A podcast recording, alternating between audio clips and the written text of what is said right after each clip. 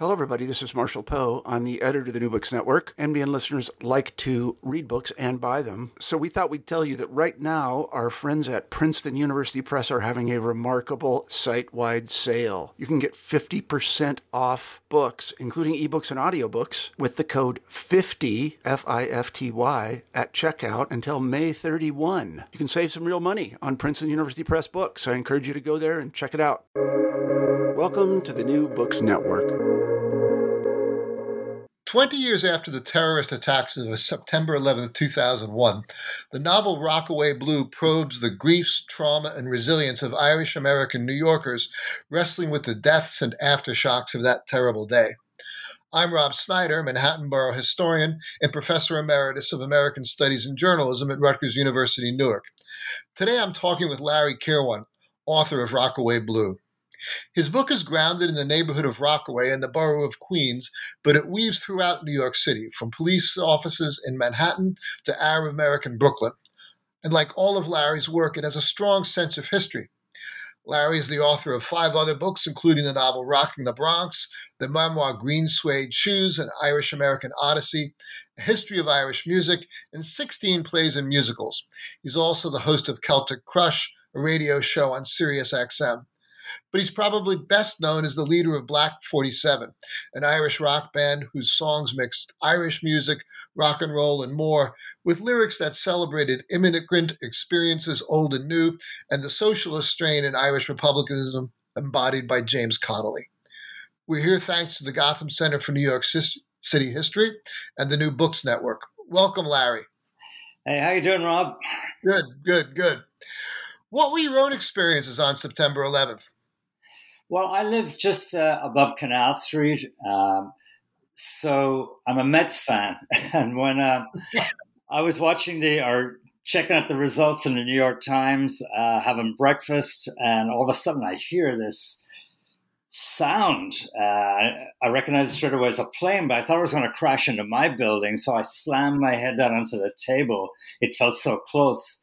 And then seconds later, I heard the big bang and uh, ran up on the roof, and there, to my amazement, was the um, was the site of that big airliner in the North Tower. So, so that was a big one. But the the influence of the book came about a week later. Um, being in Black Forty Seven, I was, um, you know, we were really popular in New York at the time, and we had uh, a regular gig if we were in the city on Saturday nights in a place called Connolly's up on 45th Street. And uh, so in an effort to get people to come back into Midtown, because if you remember, Midtown was totally deserted at that point, we went back to having our gig that following Saturday night. And the word spread, a big crowd came, but a lot of first responders came up from uh, the pit, as we call it then, down on uh, West Street. And um, I noticed something the first night we were there, and it went on for about six weeks because we didn't really know who was dead and who was alive. That whenever the door of the, the third floor where we played opened, everybody looked over. And you know, it would be an instant feeling of uh, triumph or joy when someone would walk in and be like, oh, Jack has made it or Mary has made it. And that continued for quite a while. And I began to think, you know, Jack has made it, Mary has made it, but how about Billy or Joan? They're not going to make it. And I had this desire to write something that would commemorate the those who lived and those who didn't, the ordinary people, the regular people of New York, not the Giulianis who were and the Bushes who were co-opting it already to uh, to invade Iraq. So that was the initial um, that was the initial thing I had about it. You know, your novel is dedicated to Father Michael Judge and to Richard T. Muldowney Jr., Engine 16, Ladder 7 of the New York City Fire Department. Could you tell us a little about each of them and why you chose to dedicate your book to them? Well, Father Michael was a big Black 47 fan and uh, used to come to a lot of the gigs, which was kind of a little strange at first. You know, I had been an altar boy to Franciscans, so I was kind of used to it. seeing a, a, fully cowled Franciscan uh, priest or cleric uh, with his elbow on the counter of the bar was was a stunner to a lot of people at Deck 47 gig because they were fairly rowdy gigs. And I'm not even sure he really loved the band's music because his music was his taste was more like to Danny Boy and everything. Although we did have a Danny Boy song, uh, was about a gay construction Irish worker or gay Irish construction worker. So, you know, I missed him. I still miss him, as do a lot of New Yorkers. He he was a figure who cut through all the bullshit that that might be going on, and he you could tell him anything. Nothing shocked him, and he was there for everyone. So that was uh, Father Michael. And Richie Muldowney was more of a Black 47 fan. He was from around the corner. We used to play in a place called Paddy Riley's. That's where we pretty much started off on 28th and uh, 2nd. And he was from the fire engine, uh, I think it was 30th and 2nd. So Richie was just the most amazing guy. What he loved to do was get our schedule and say we were playing in Florida or Chicago or somewhere. He would just, uh, he wouldn't tell us he was coming and he, he would hide in the club until the minute we came out on stage and then he would bop up right in front of us. Look who's here. It's Richie. And you knew when Richie was there, it was it was going to be a great gig because he took it upon himself to break down the fourth wall between the band and the audience instantly. I mean, at Black 47 gigs, you always won over the audience in the end anyway. But with Richie there, you knew you had won him from the uh, the first uh, moment. So Richie was kind of like the the regular guy I wanted to uh, dedicate the book to. And I suppose Father Michael was more of a celebrity, uh, but still just the most decent, regular man you could ever come across. And I, I, I still miss both of them. Sure, sure. You know, I remember after 9-11, a lot of the obituaries depicted the people who died as as as heroes or saints in some ways, but your characters in this novel are a lot more complicated than that. Why did you choose to go that way? Exactly because what you just mentioned. I think you're the first person to, to mention it. I never, I don't think I've ever said it, but part of the uh, inspiration was uh, that New York Times two pages they used to dedicate to the pictures and the little bio of each of the people who died. And because, uh, well, Chris Byrne, the co founder of uh, Black 47, was a detective sergeant himself. Uh, so I knew a lot of cops, and we had a big uh, following in the fire department and a big following with young financials, we call them young financials. They were usually the first generation Irish Americans who had gone to college and had gone instantly down to Wall Street. Uh, quite a number of them were, uh, worked for Fitzgerald Cantor, uh, the financial firm that took a big hit. And um, so when I would see these pictures and everything, you know, I was thrilled to see, well, not thrilled to see the friends were there, but to see that they were getting um, you know, lauded and everything. But it was always the same. Uh, you know, John uh, coached the P, or he was a member of the PTA, coached the local baseball team. It was all things like that. Whereas I knew these people, you know, as full-blooded uh, New Yorkers. We used to call them Clinton's children. Not that they like the Clintons funding, hmm. but it was it was more there was an optimism back in those days, and everybody mm-hmm. was out of the town till all hours of night. So guys, I would see, you know, he was the head of the PTA in his area. I was thinking, really?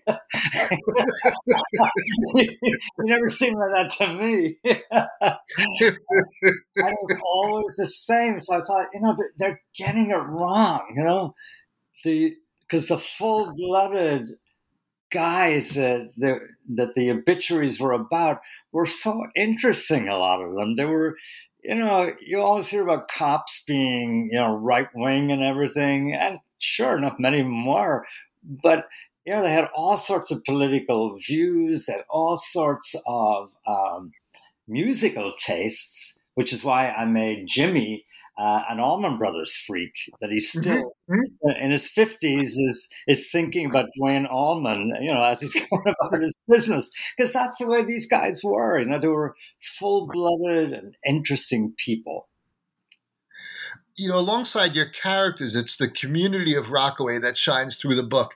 How did you choose to focus on this particular neighborhood? I knew it well. That was one thing.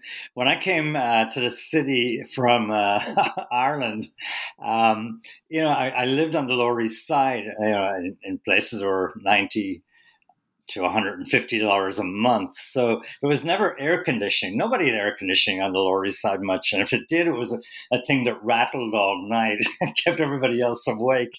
Uh, so I, used to hang out in after hours places, the social drinking clubs. And I was in there one night and I was talking to this black guy and I was telling him, man, how do you, uh, how do you deal with the, with, with the, the weather, you know, the, the humidity and everything. He said, man, you know, just get on the A train. Don't go to the Bronx. Go the opposite direction and go to the end of the line. and when you get off there, you'll find a beach and there's a wind blows on that beach and you can swim. You can do anything you like out there. And so sure enough, I hopped on the A train, went the wrong direction. and I ended up in Rockaway, and I couldn't believe it. There was all these old men bars uh, where they played accordions, and everybody was standing outside with big red faces from sunburn, drinking pints. And I never made it to the beach the first day I went out. I stayed stayed in the bar maybe until about ten at night, and then they were to me, "Are you getting home?" And I was saying, uh, "I'll take the I'll take the A train." They said you're taking the A train at night. so how else am I going to get back? Walk.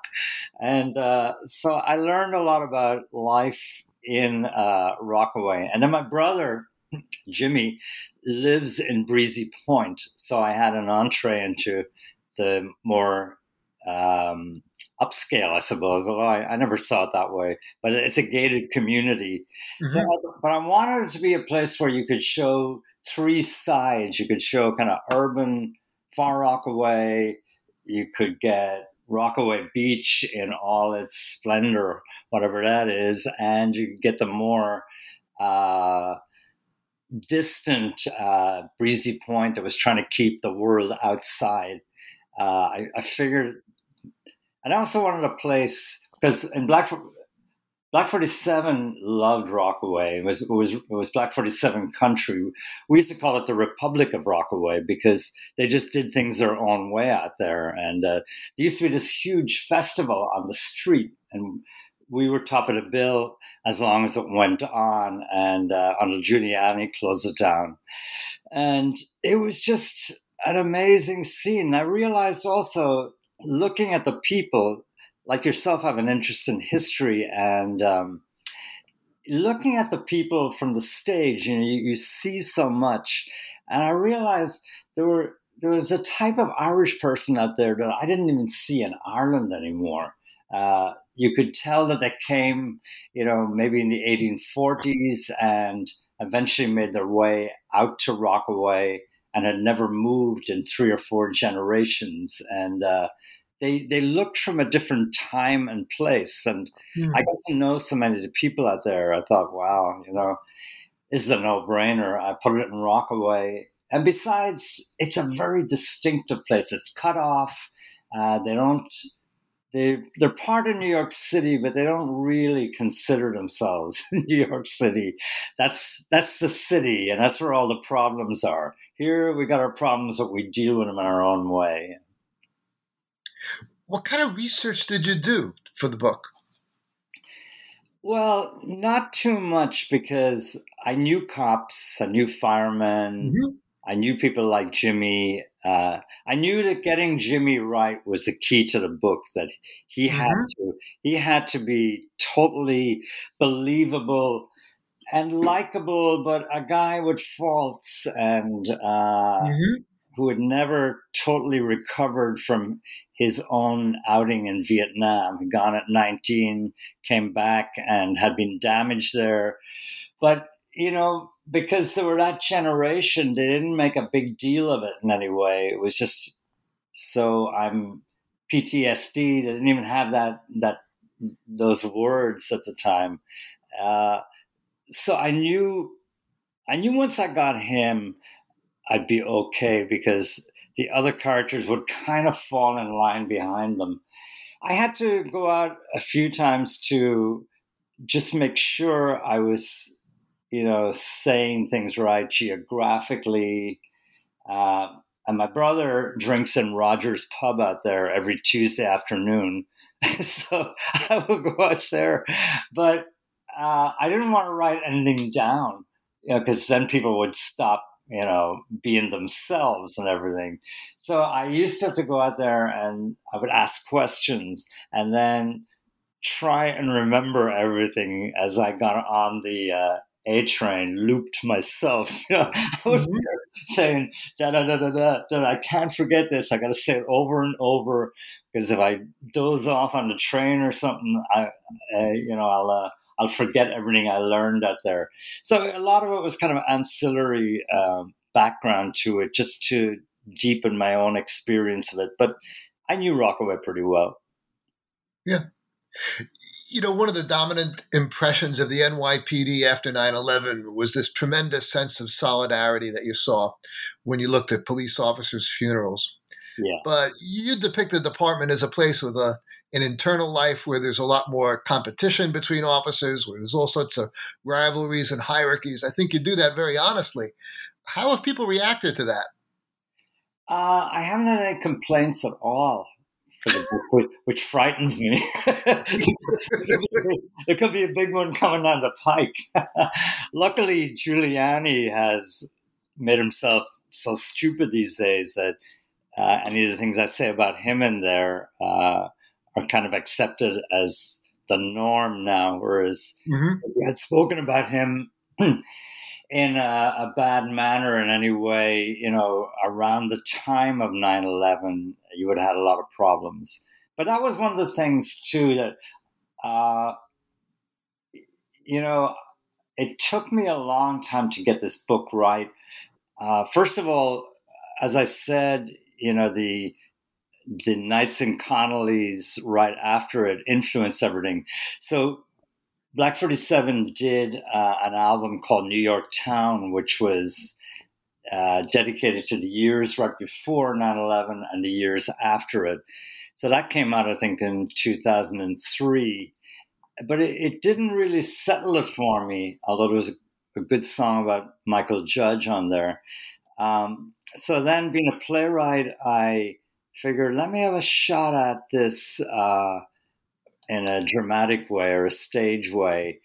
And the play, which was called The Heart Has a Mind of Its Own, uh, was produced, and people liked it, but I didn't. It was I, I knew I had something wrong with it, and the problem was Jimmy.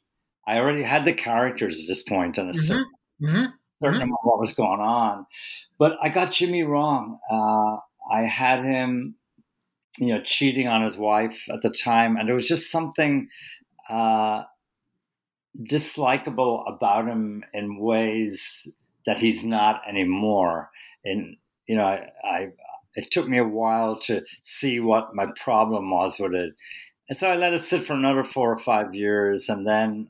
Uh, I figured, ah, let me try it as a, a, novel because it seemed like you had to get into the um, the characters' minds, and mm-hmm. Mm-hmm. that's a hard, a hard, thing to do on stage.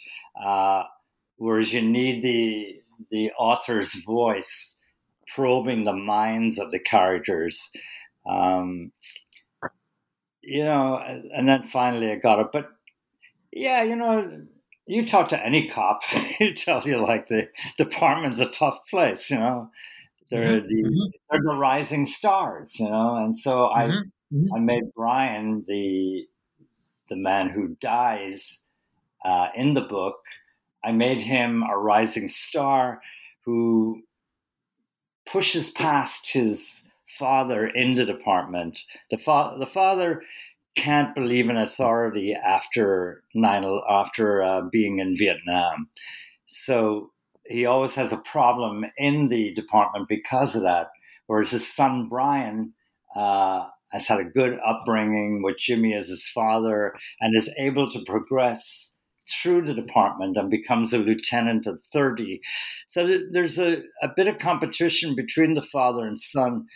But what happens really is when Brian dies, Jimmy, for the first time, realizes that Brian was the center of the family, not the father, the way it usually is. Mm. So that that was a big uh, that was a big discovery for me too. You know, mm-hmm. Mm-hmm. certain times when, you, when you're writing a book, I try to plan it as much as I can, but then you always leave leave it open so that you can be hit by new discoveries on the mm-hmm. way. And that was a huge one for me to realize that mm-hmm.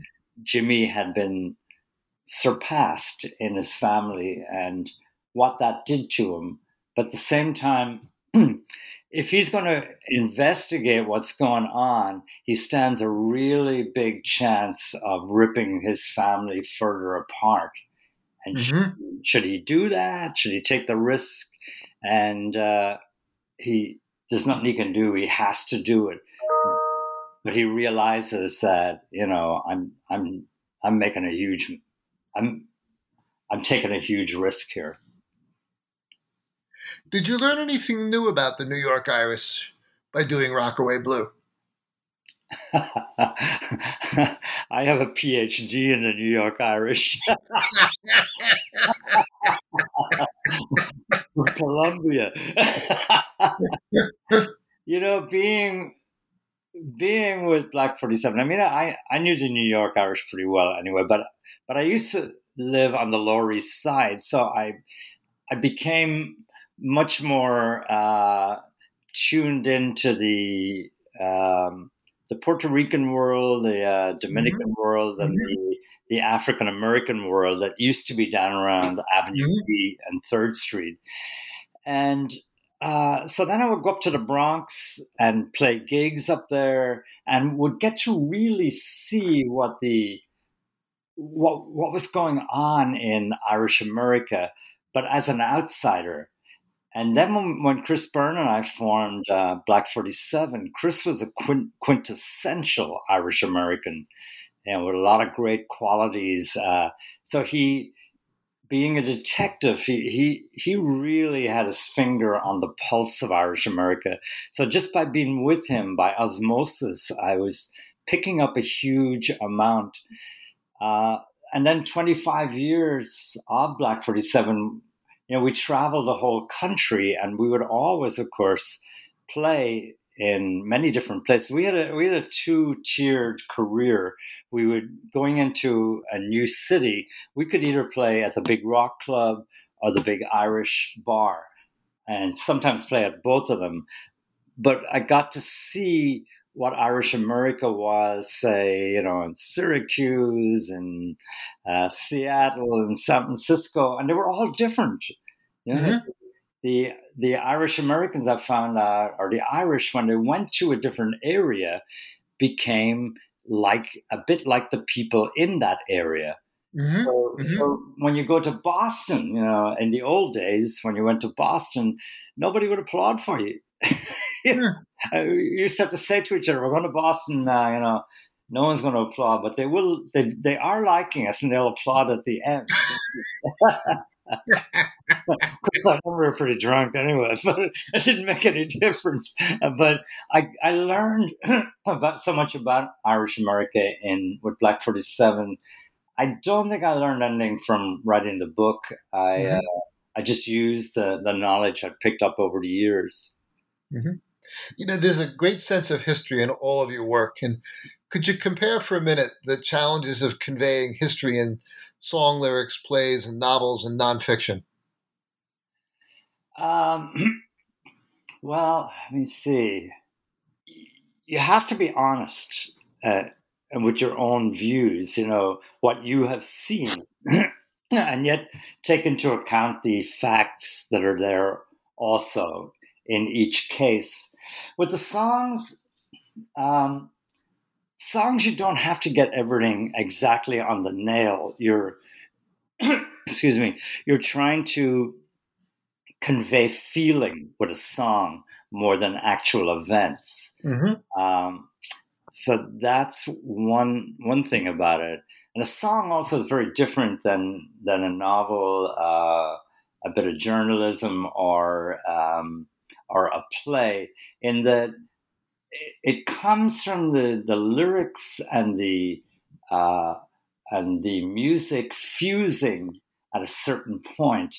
I often uh, compare it to a hammer hitting an anvil, and then mm-hmm. sparks come off, and that's what a great song is. Um, with plays, you can you are a bit tuned more towards the truth, the actual facts, but at the same time, you can really delve more into characters and plays because you're going to see your subjects right on stage in front of you. And uh, I don't know if people realize it, but if a playwright or a dramatist makes one mistake with a character, where you can say as an audience member, ah, "That's full of shit." I know guys like that, and they weren't like that at all. You know, uh, then the play falls apart at that point. So you you have to get the characters right in plays.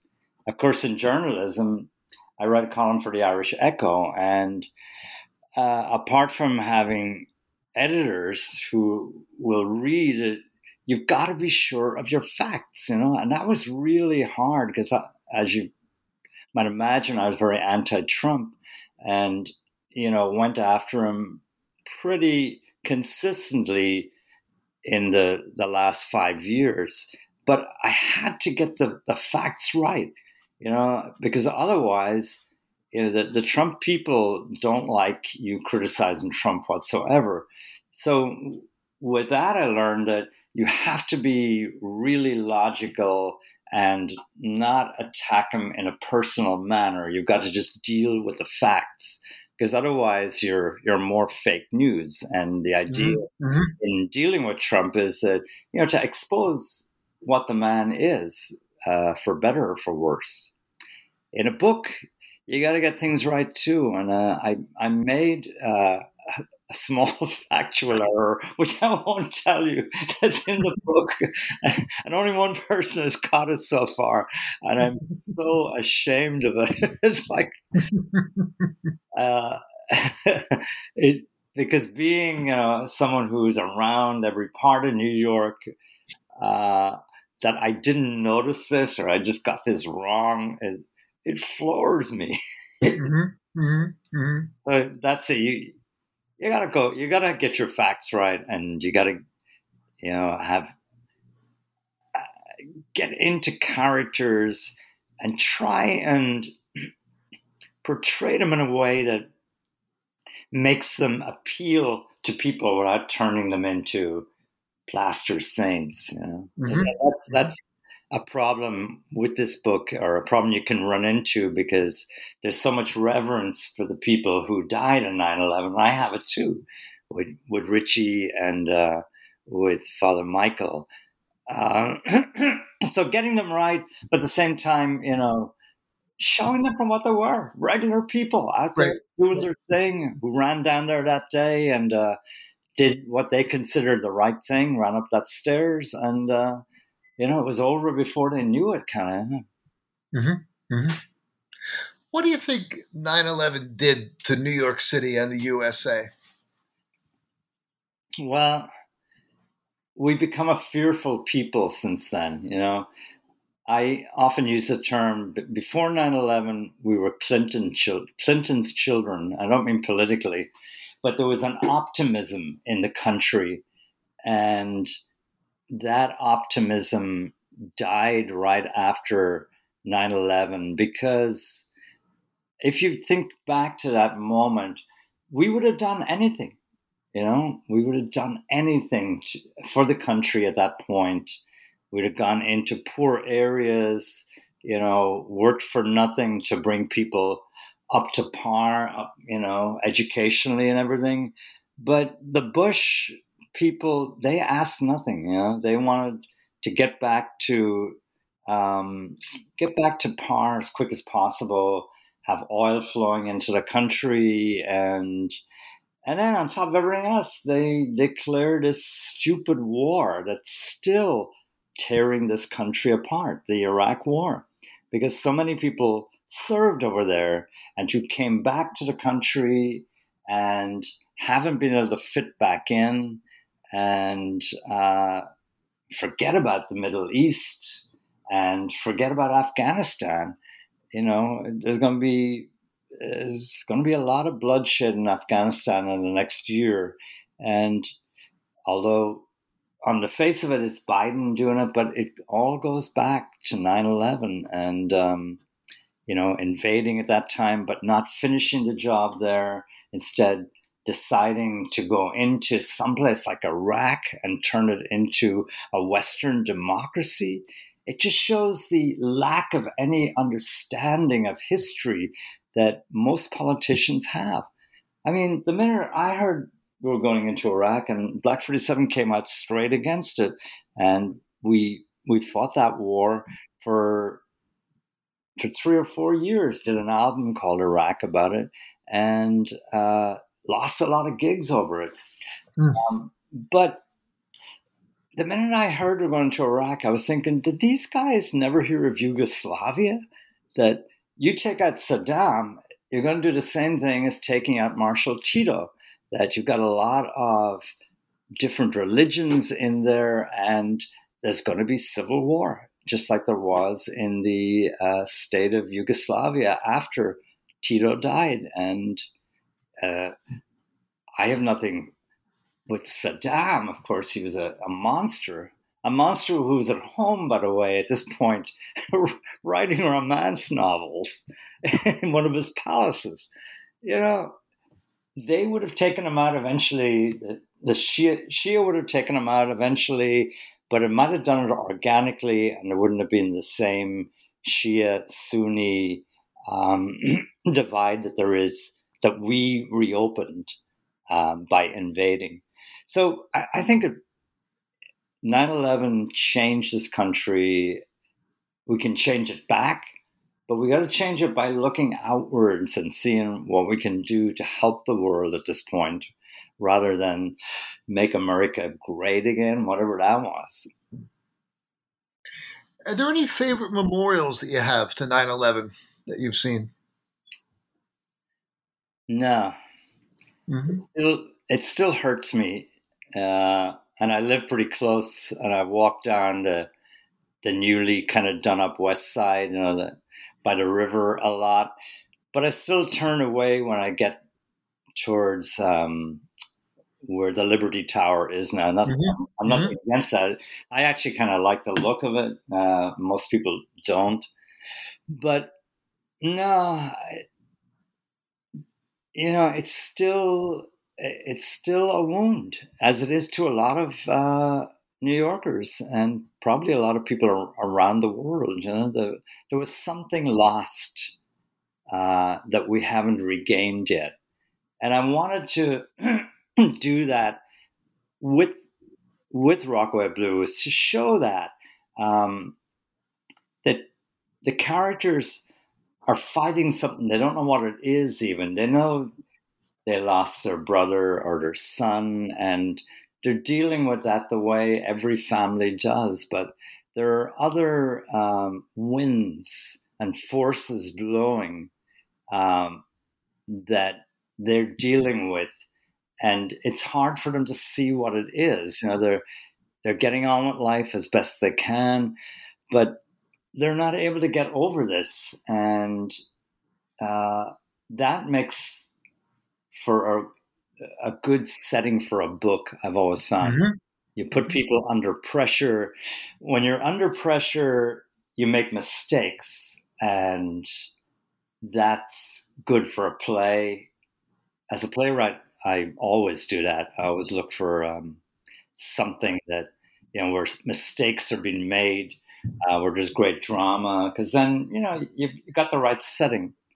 So no, I have no favorite memorials. In fact, I went to see the memorial once and uh, you know looked for Richie's name on it and everything, and I never went back. It was like I don't mm-hmm. want, I don't want to see it again.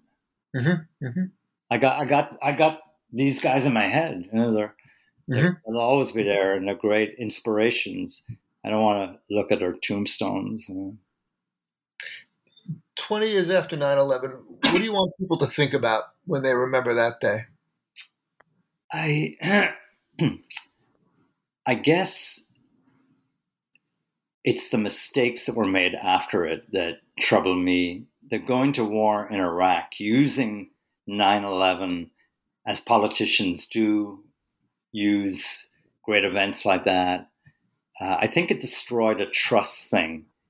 And I know that's usually on the right. You're talking about that that that people welcomed Trump because they were sick of all other politicians, but you know, a lot of politicians are doing the best they can too. But there was a huge mistake. Going to war in Iraq was a dreadful mistake that we're still paying for. I guess what I do remember fondly is that great feeling of solidarity.